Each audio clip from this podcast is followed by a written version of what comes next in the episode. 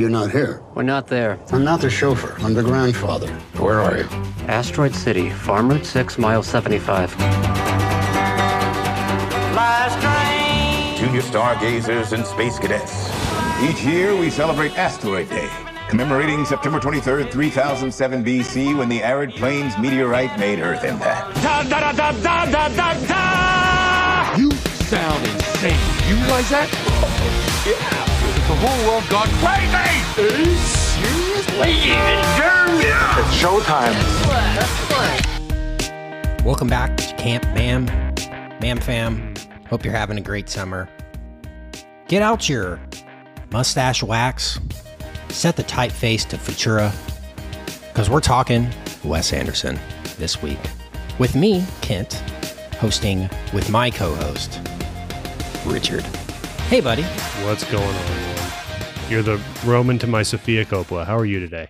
I'm doing excellent, and it would feel weird without you here Hmm. talking Wes Anderson. I know you're you're a huge Wes Anderson guy. Brian's at another summer camp, and uh, so pray for Brian as he's dealing with uh, campers in his normal life. But Minions, some would say. yeah, we're here to talk Asteroid City. This is a movie that uh, obviously been anticipating for a while, but seems like the masses have too, Richard, because this one seems to be doing quite well at the box office. Yeah, this has a big cast. Not that he, you know, I think he's definitely a director a lot of actors and actresses enjoy working with, but um or or try to work with, but this one's pretty loaded even by his standards, but not so much in the glorified cameo sense, you know, that he'll also do sometimes. Just just feels more like an ensemble in a lot of ways. So I think that helped. I think the aesthetic was very summery and fun and and marketing Yeah. was pretty good. It fit this time of year well. It's you know, June isn't normally when one thinks of the new Wes Anderson dropping, but certainly uh kind of fun that it is. And and yeah, it, it had a real interesting aesthetic.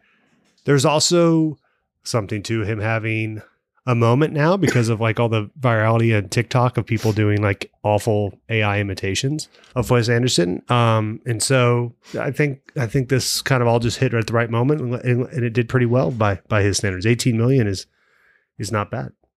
I've liked Wes Anderson's movies, all of them. Mhm. Uh, French Dispatch was great, the last one where he talked about on the show. But my standard for these is what Becco 408 did on TikTok, man. I mean, just changing the game.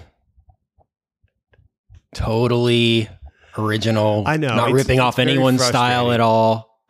it's a frustrating thing for people that are interested in, in the cinematic qualities of, of a lot of movies. But yeah, Wes Anderson is more than just symmetry and bright colors, I would say. He's a great writer, of Well, our great no, satirical writers. Yes. And uh, there's so much depth and interest and hu- humanity that's kind of juxtaposed against sometimes these very wooden setups. There's there's a lot of purpose to it and all of these things, and it's annoying to see because it is so kind of in. I don't mean this literally primary colors, but because his style is so primarily colored, it's like so easy to replicate. But so Pastels. yeah. but it's so hard to it's so hard to actually have the the interest and heart that he often does. There's been a, Right. there have been a few things where he has even had a few movies that felt like someone doing a Wes Anderson movie. Like Darjeeling Limited feels like a parody of a Wes Anderson movie in some ways. Yeah. But the one it really works when you're talking about uh Tenenbaums or Moonrise Kingdom and, and various others, it, it it it works in spite of the sort of obvious aesthetic. In in addition to it. Yeah. Me and my wife were she went and saw this one with me. My my in-laws are randomly huge Wes Anderson fans. Okay. Father-in-law who, who loves metal music is it's pretty much they go in hand in hand. Metal Mhm. music and Wes Anderson aesthetics. Obviously. I would say that that's a pretty obvious, Mhm. you know. Yeah.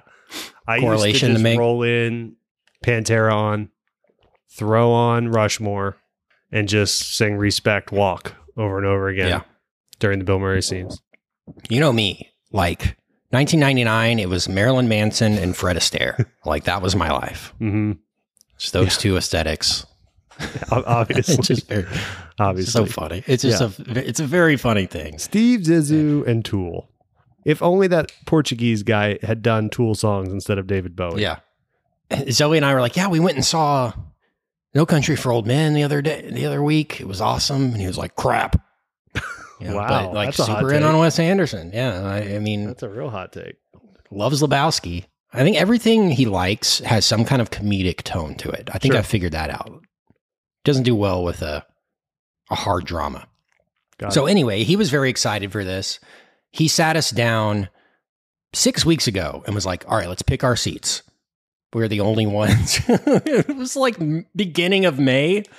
It's like, okay, we good thing we bought those tickets early because Yeah. we wouldn't have been able to get into this. It's not like it's Spider Man or something. yeah. But uh, we got him. He's very excited. We did the Alamo Drafthouse experience. First time I'd done that probably since Tenet, I believe, during the pandemic. yeah. So that was a return to form in an area that I had dearly missed. How was your uh, screening? Mine was fun. I wanted to Alamo this, but I, I couldn't make it work. So I went down the street. You know, I've got that little Cinemark right up the street that I see most things at now because, like, the little IMAX one? yeah. Yeah. So that's kind of my go to. It can be hit or miss in terms of the audiences. Like, uh, you know, we, we've ranted about this before. COVID broke a lot of our group etiquette. People are used to just sort of uh, pretending they're the only ones there. But this one was fine because I was, in fact, the only one there. So I got a private screening in a little room. I think there was one other person in there, but it was like one of those I couldn't even tell. So it worked out great. Little Awesome. private screening.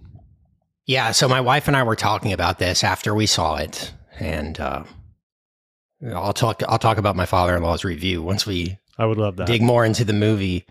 But we're just talking about the reception of this, the whole week of, of Wes Anderson on TikTok, Mm-hmm. that the way that went down. So for those of you who don't know the story, basically people have been trying to remake his style on TikTok, Mhm. right?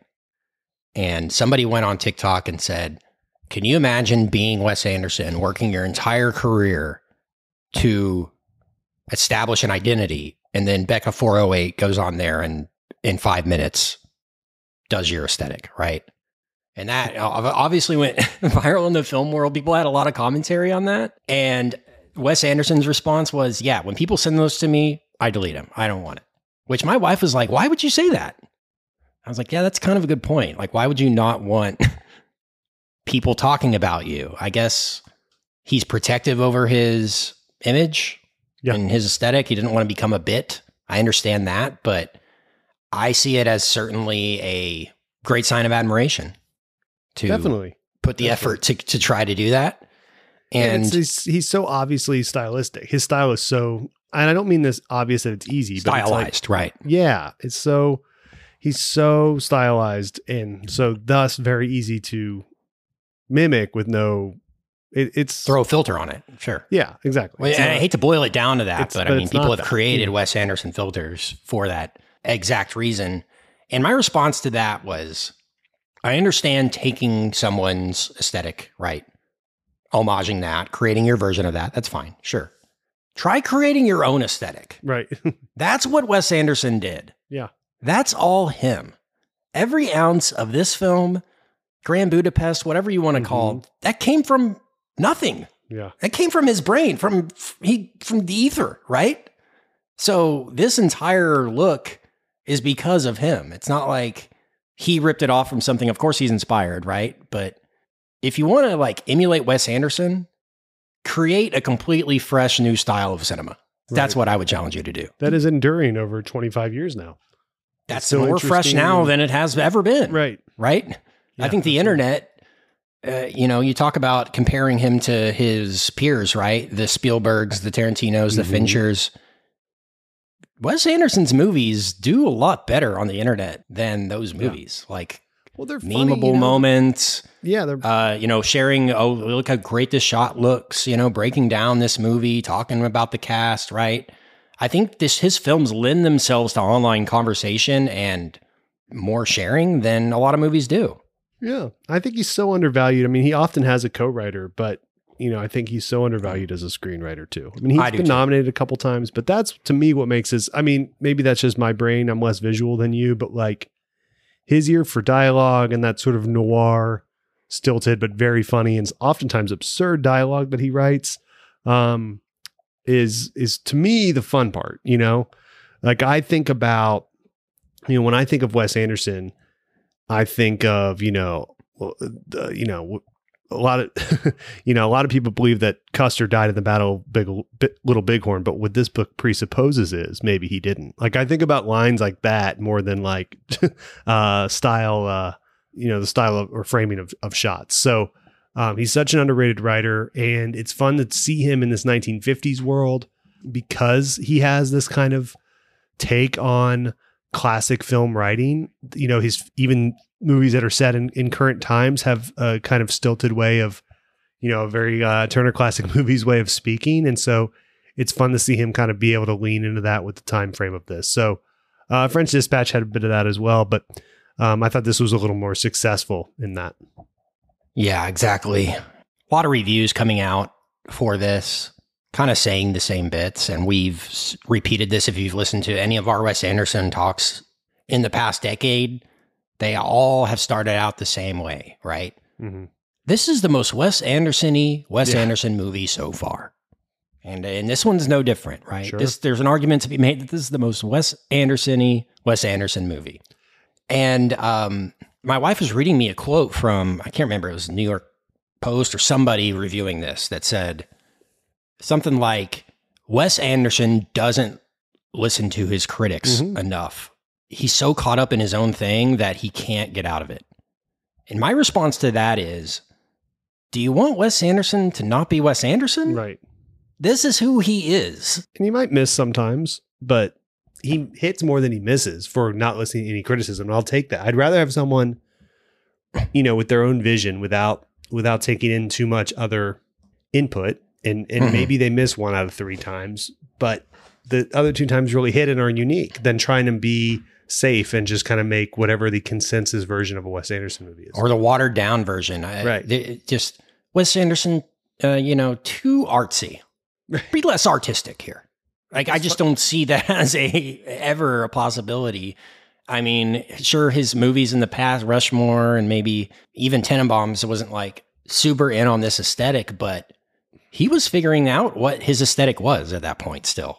And Absolutely. now that he kind of knows what he likes, he's going to lean into that. And so it reminds me of when Dave Grohl, Nirvana breaks up and they he starts the Foo Fighters.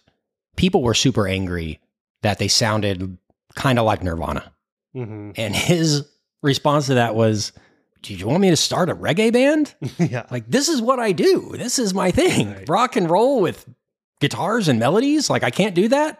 It reminds me, I was in I was in Barcelona a few years ago. This is kind of a highfalutin story. I don't mean it that way at all, but I kind of when I'm on vacation, I don't really I'm not a big I hate everything with like a tour guide. I don't like going and waiting in lines in museums. I just like to go and and just like chill in a city. And my wife was like, we have to go. The only thing I want to do is like see the cathedral and go to the Picasso Museum.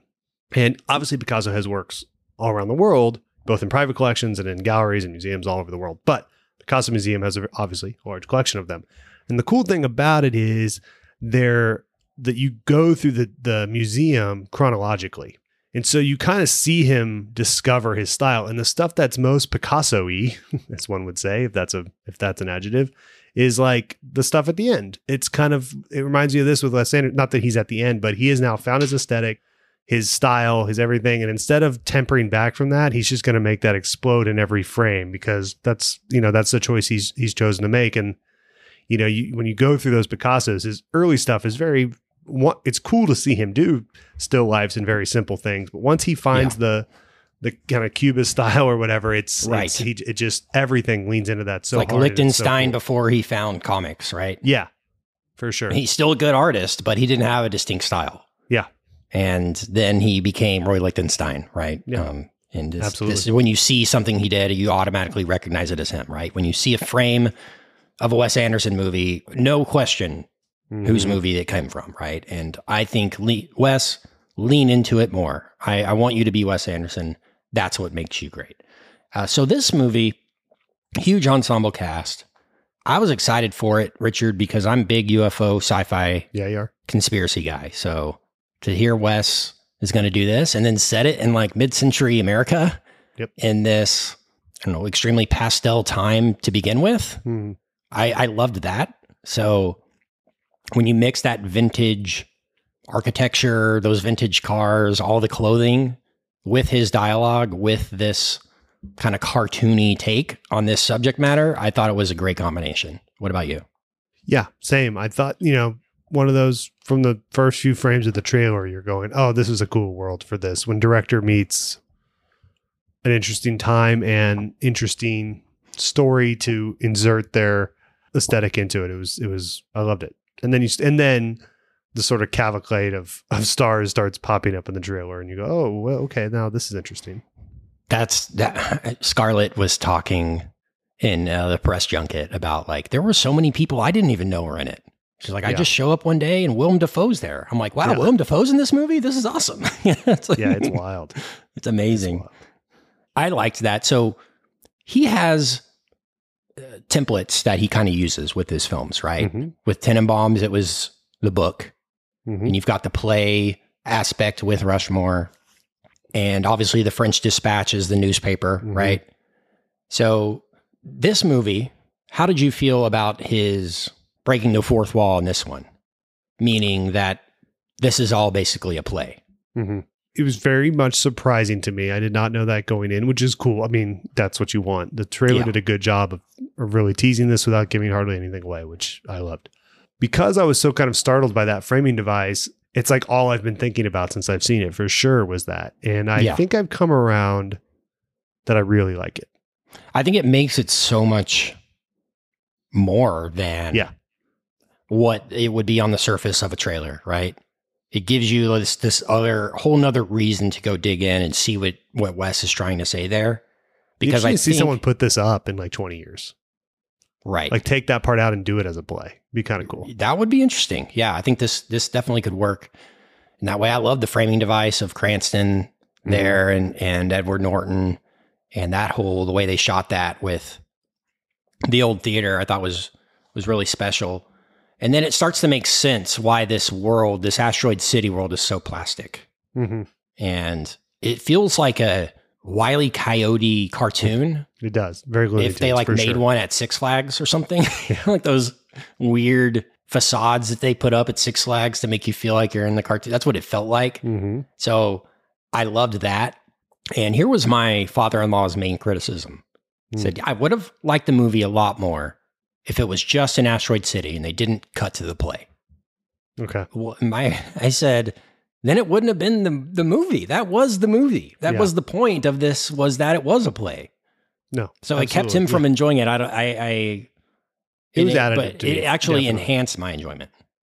but it is i will to his point i think it's it is jarring at first you're kind of it does take you out of it a bit but in 2023 it's that's an interesting framing device i think you know when we it's like, why can't well Wes Anderson- postmodernism here so having that kind of stuff is i think cool if you do it well Yeah, it's like why can't he just make a movie set in the 50s, right? It does it, there always has to be some kind of twist to that concept with him, Mhm.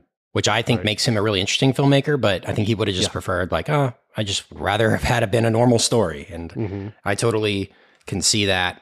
I was very excited for Schwartzman to be starring in this because been a while I think he's a great leading man if used correctly in the right role.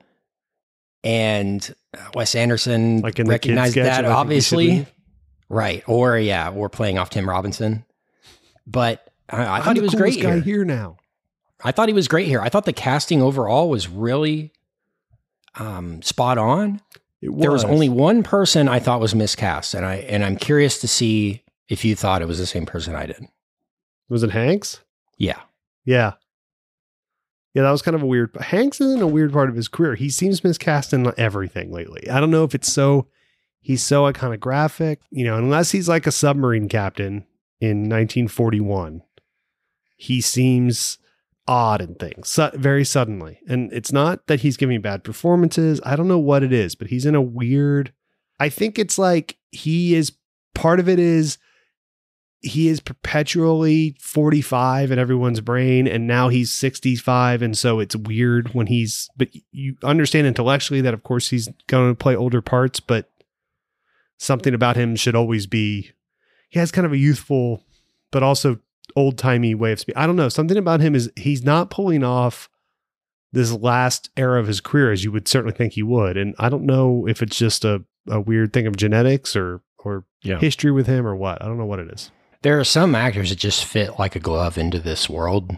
Yeah. I mean, you can put him, Jeffrey Wright, you know, put him in Yeah. there. It's great. Gene Hackman. Uh, Carell, you know, put him Yeah. in this one and he was great. Mm-hmm. It's just something about Hanks that he just didn't elevate the material beyond what was on the page. I kept thinking to myself, like, if that role was Bill Murray, that would have been such a more memorable part of the movie. He looked cool. Tom Hanks looked cool. In Yeah, it. it looked Oh, great. Yeah, Cool, cool hair, right? yeah, the hair was cool. Yeah, no, I'm with you. I'm with you. I had the exact same thought. It just felt, and I felt that the. la- I mean, I felt it going back to like the post. Yeah. Suddenly, everything he's doing seems like an impression of Tom Hanks doing a movie or something in everything. Ju- And then you add it to something so stylized like this, and it's just even more jarring. Yeah, good point. So, Love Schwartzman, we get Scarjo. What did you think about their relationship? The relationship between Schwartzman and Tom Hanks with the uh, mother who had passed away and the daughters and that and that whole aesthetic. That was my favorite part of the movie was the the daughters dialogue. I Mhm. thought that was great. I first thing I said to my wife as we left, I said, I bet Wes Anderson has daughters because you can't write Hmm. that good a dialogue for kids and not have kids, right? Yeah, going back and we looked it up, and yeah, he had a daughter in uh, 2017, I think. Yeah. So right about that age, it makes But total even sense. before he had them, right? Moonrise Kingdom, things like that. He's always written kids pretty well. yeah, he has. Yeah, because there's some I don't know something about his writing that kids can deliver really well. this just Um, felt like you're right. even not the lead like dialogue, but just the off the cuff. Right. Um, like what what did she say? Like a minute is thirty two thousand hours or something Mhm. like thirty two thousand miles. Things like that had to have been something like his kid said. Yeah. And he just put it in there because it was funny because it's so accurate. And I thought the field trip kids were were great as well. Yeah, agreed. Uh Schwartzman was was great. Again, haven't seen him as a lead in something like this in a long time. Um, so it was fun to see him, you know, beyond just a supporting role. Scarlett is is, you know, she's such a natural um and it, I don't mean to reduce her to this because she's proven to be way more, but it's fun to see her do this in that classic Hollywood sense of like that ultimate Yeah. kind of femme fatale. Oh, Um, I she- loved it. she fits in she's you know she's just got that natural charisma on that front and she shouldn't do that every role but it's it's always fun to see her bust out that that move whenever she can just like you know on the male side it's like it's fun to watch like Brad Pitt be hot in a movie you know it's like it's fine um and she and uh and and not not just that they're hot but then like the chemistry that creates with all the other kind of fluster of Jason Schwartzman and all of that um, that creates natural organic comedy and drama and steaminess and everything you would want. So that that worked really well. Um, it, I loved I loved Tilda Swinton in this. Um, Yeah. she was really cool.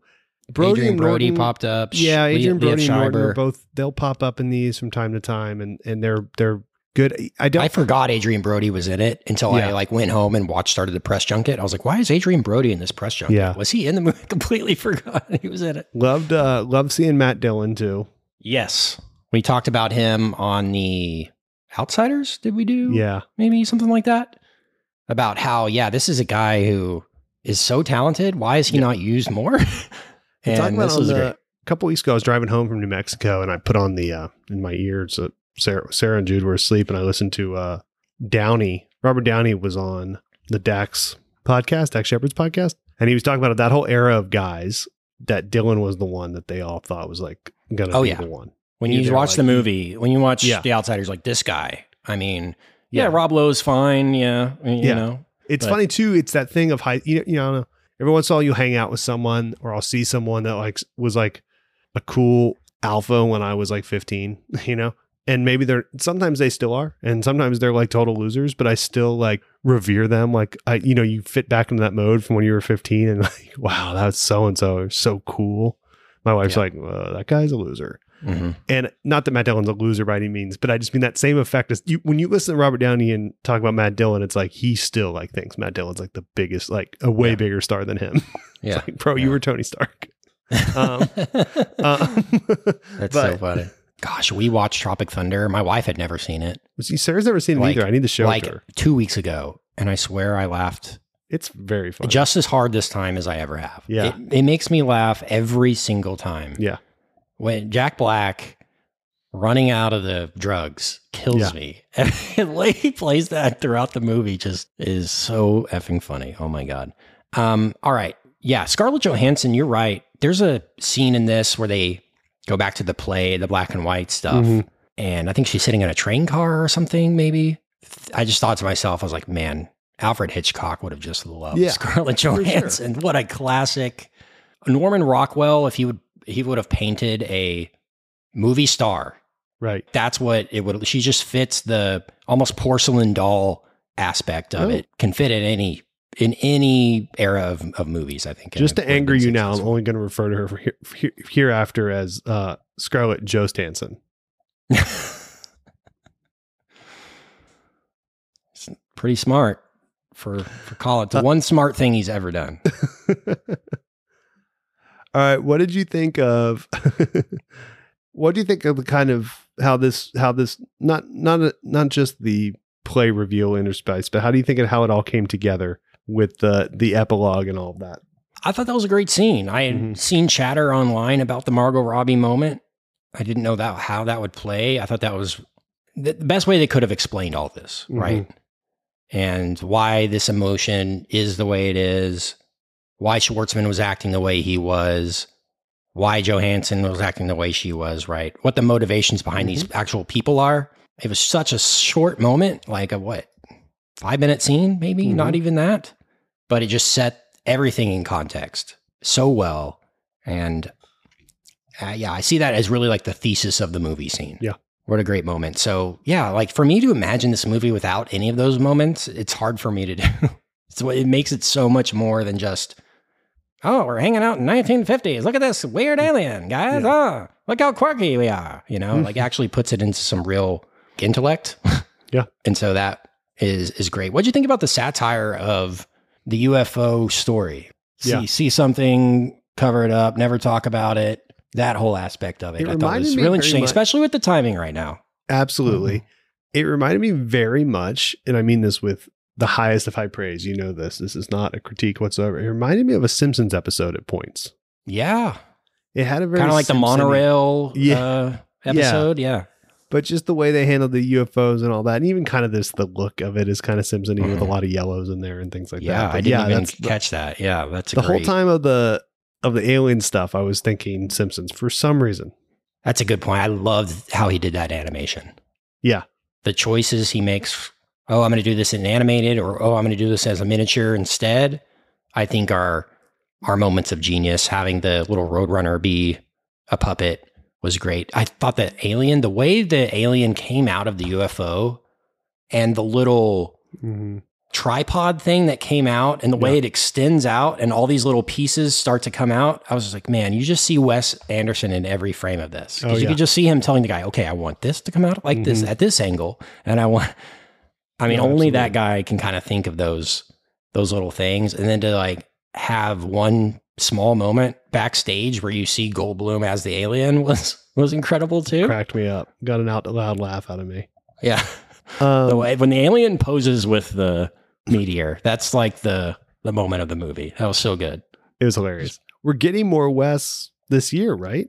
He's doing a 30 minute Netflix something. Oh, is that what that is? Okay, the Roald Yeah. Dahl thing. Yeah.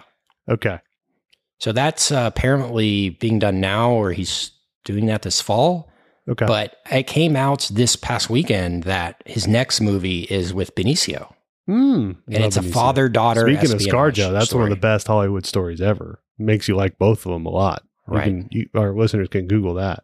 Be- Benicio cool, uh, is awesome. Yes. He was great in French, French Dispatch. I'm excited to see what he does it again. Uh, yeah, it's his father daughter espionage story. So maybe a little, you know, kind of paper moon tone or something. I could see That'd be cool. be, be pretty interesting. What would you love Wes Anderson to do though? Like if he could take on any kind of I? You know, I would era? like him to do nothing I've ever heard of. Is the answer to that? Like, I don't Yeah. need to see Wes Anderson's Spider Man or anything like that. Like, I'm no, cool. I'm not. I mean, like, what era of history would you like to see? Oh, history. Oh man, I don't know. I would love to see him do like a Civil War era movie. Yeah. Yes. with like Uh, muskets, and, Gladiator like, 3. campfires, and Mhm. pre-industrial America would be an interesting cool. thing. Yeah, sure. I mean, yeah, I wouldn't mind trying. Uh, I think he could do something cool with like the hippie '60s. Yeah. Um, you know, there's a lot of stuff, but I just he writes cool, interesting, fun stories, and wherever those happen to be set, I'm I'm I'm here for it going forward. That, like I said, his he does not bat a thousand with me at least, but when he does, they're always my favorite movies of the year, and uh, you know, just keep taking swings, man. And he hits, you know, he hits 750 or something. It's not like he makes a lot of a lot of schlock. So where would you rank this compared to his most recent? Movie? So I'm a little, and I don't know if it's just my age or you know, you and I are kind of of a perfect generation for him because I first started watching him like my freshman year of high school. I think I saw Rushmore and then Tenenbaums the next year, and off and running. Right, um, Bottle Rock, Bottle Rocket. I went back and saw later in high school retroactively, but but uh, but we we're a pretty good era. I prefer on the whole um the earlier stuff. I think a lot of people like the the more the last five or so more, but I'm a I'm a Tenenbaums and Rushmore guy, Zissou even. But I, all that to say, see, I'm not as high in Moonrise Kingdom as a lot of people though, as well. I would say Tenenbaums is probably my one. Budapest is probably my number two though. That's the more the more recent one that I love just so Yeah. much. And then Rushmore is probably three, and maybe this number four Yeah, for me. that's fair. Yeah, that's fair. Rushmore is like a top ten of all time for me. So Yeah. that's number one. Then Tenenbaums, Moonrise Kingdom, and Grand Budapest are kind of neck and neck for me right Okay. now. Maybe it's just because I spent time in Boy Scouts, so that one Yeah, it's really a lovely movie. Is like a great, childhood for It, it, tone. yeah, yeah, Yeah. I get it totally. Grand Budapest is the one that I think most people I talk to in my daily life say is their favorite. I love his animated movies too. I like of Dogs and Fantastic same. Mr. Fox as The well. that- but this is this is like I mean, this is like top five Wes material, I think. It's really good. Um, I couldn't I to your point earlier, I could not believe he wrote this himself. well, he did it with Roman Coppola. Well, the story, but Yeah. the screenplay, like the Yeah. dialogue. I can't I can't believe so, one person can come up with He's a great dialogue. all of that, right? He's 'Cause got doesn't- some of my does- favorite quotes in history are, are Wes Anderson lines, and that to me, that's so much more his story than you know symmetrical framing.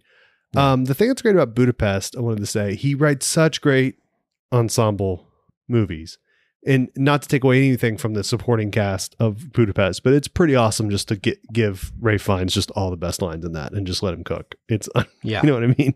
Like that is such a showcase for Ralph Fiennes, and it's unique for Wes to do that, and it's so cool. That one's held up extremely well too. I remember walking out of that one and just being like, "Oh my god, that's one of the best movies I've ever seen." Yeah. you know, it was just unbelievable in the theater. It was. All right, Did we see that It- together? I saw it in. I don't think so. I saw Okay. it in Fort Worth when I was. Okay. I saw it in Alamo, college. the Alamo and Richardson. We used to do events at because Yeah. I have a picture on my one of my first Instagram pictures is me and Sarah in like the co- they had like a setup where you could get in the costumes for it. And I was like, oh yeah, that's oh, right. Oh, yeah, I saw yeah, that yeah. recently. I did get a cool lunchbox from Heck Alamo, did. an Asteroid City lunchbox with thermos. Nice. I love his art, so you know it's cool to have his art on things. You don't see a lot of Wes Anderson action figures out there, right? No, So, you don't. Got to get the merchandising when It's, it's, uh, available. What's the great Christopher Guest? These are. is it the remains of the day action figures or lunchbox? There's two at the end of Guffman where he's Oh, yeah, movie yeah, yeah. And I uh my buddy has a record label here in Uh-huh. Dallas and I want him so bad to do the uh Mighty Wind record with no hole in it. oh yeah, Punch your own He- hole. he absolutely should. Like actually make the record with no hole in it and tell people I would to punch buy their it. own. Yeah. Most, so many people would buy it just to have it and Yeah, see like, punch your own hole. That's the Folksmen, right? That are doing that one. Yeah. them? yeah. yeah, it didn't sell well because you had to punch your own hole. Oh, great. Um, All I want, can we just get a mascots was so not it, and it's a bummer. But can we just get one more Chris Guest movie? That's great. I mean, is it even worth doing Christopher Guest movies without Fred Willard, though? Come on. It is tough. I mean, that's definitely a great thing that they had. Not that there's so many funny characters in them, but it was great where you could just put the camera in Fred Willard and be like, "Hey, be funny for eight minutes," and it, he Mhm. always good. What would you grade Asteroid City at? Richard. And what was your favorite scene? Actually, my favorite scene was the song that the kids sang Oh, that was it. With Really, because that's not the one you texted me about. with Um, with Rupert Friend, yeah, who is also very well cast and looks like he could have been a 1950s country singer. I loved all the stuff with Carell. Was probably my favorite. The hotel manager stuff. Oh, the little vending Yeah. machines he had, the cocktail Yeah. vending machine. How cool was that, man? That was awesome. So that was probably my favorite. yeah. Grades. I'm gonna give this mm, just a solid A for now. What about you, buddy? I- yeah, same. Solid A. Okay. Might be an A plus uh, yeah, at some point. it could go up. I could be surprised if it went down, but right now, probably my favorite of the year. But we're early. I that's what I told my wife that it was the best movie I'd seen this year. She's like, "Really?" I was like, "Yeah, it's not a great indication. It's not a Yeah. a great year so far in terms of We haven't seen Joker two yet, though, bro. I have not. But I have seen another movie that I want to talk about and weekly could recommend. So let's do that. Boom, let's do it.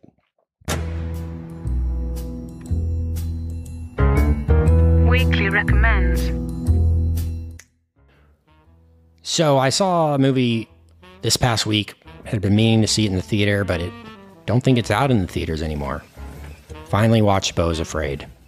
Oh yeah, And uh, man, what a what a movie! hmm Certainly, like up there with this in terms of my my favorite of the year. I just think Ari Aster is so talented. I mean, I'd have never seen maybe since Spielberg like somebody use the camera and editing like he does, and it's fantastic. It's like he has the aesthetic, like the instincts of Spielberg, but like the mind of Kubrick. yeah. So you get this gr- extremely like obvious camera work with this kind of dark undertone to it, and I just love it. So you'll I don't know if you watched this yet, have you? Um, I have not yet. No.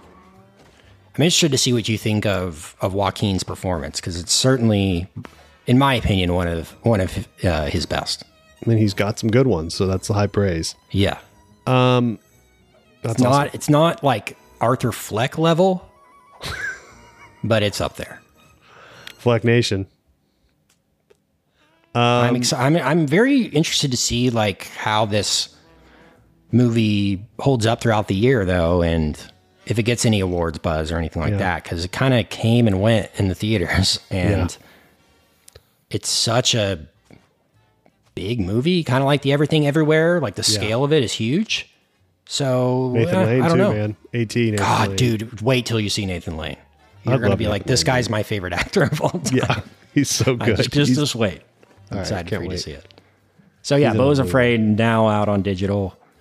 Uh, the fourth, third movie, full length movie from Ari Aster, yeah. and I think he's uh, got some some problems with his mom. Go talk to your mom, Ari. Call your mom, see how she's doing. I see a theme here with all of these. Check them out. Um, it, uh, check it out. Uh, Beau's Afraid now available. What's your recommend, Richard? Mine is a TV show that's back for season two, and that is The Bear. Nice. Yeah, one of the best. Got some insane cameos this year, which sometimes these shows get when they when they have a good first year. Um, but none of them take you out of it at all. Um, they're just really good, and uh, I love it. You know, it's a great. God, it'll make you hungry, but uh, it's it, to me, it's similar. It's like I relate it almost. The tension is almost um, Curb Enthusiasm ish sometimes. Like it's so, but like manic. Um, it's just a really interesting interesting show in terms of pace and editing and writing and uh they did not sophomore slump this season's awesome so uh the bear season two on hulu fx you know wherever it is I saw somebody on online do like a, a fake Mhm. bear segment where they did like the bear, but it's Kraft mac and cheese. That's, And yeah and I've that, somebody's yeah. making like on what do you do first? chef set the Open the box. chef. Open the box. What? Open the box, chef. Thank Yeah. you. Yeah, pretty good. Um, my recommend is Beau's Afraid. nice I already did it. All right. Brian's recommend is Hereditary. I want Yeah. all you guys to watch and experience that. So check that out. let's out. get that up on the social Hereditary. Yep, for sure. Well, have a great 4th of July, Richard. This weekend is renovating a bathroom. Jealous? Uh, no. This weekend is Indiana Jones. Yeah, it is. And uh, so go out, see that with the fam. Have a good time. Celebrate America if you're in America. And if not, celebrate America anyway. You know? yeah, we don't do anything wrong. So just Celebrate celebrate, America. Yeah. 100% Until uh, next, uh, by the way, we have a retrospective episode episode out on the VIP with Batman, Shane, Richard, and Brian talking Indiana Jones, the uh, the previous films. So check that out. the and get ready rare moment, Kent, you weren't on it. Brian acknowledged that there's four. I'm gonna have to uh, double check that because I don't believe you. we'll be talking about all that next week as we dive into more Indiana Jones talk. But for Richard and Kent, we love you. Talk to you soon. Goodbye. See you. Hey, baby, I hear the blues are calling. Toss salads and scrambled eggs. And maybe I seem a bit confused. Yeah, maybe, but I got you pegged. but I don't know what to do with those tossed salads and scrambled eggs. They're calling again. Scrambled eggs all over my face. They're making me yah-yah. The salads and scrambled eggs. They're calling again. Thank you.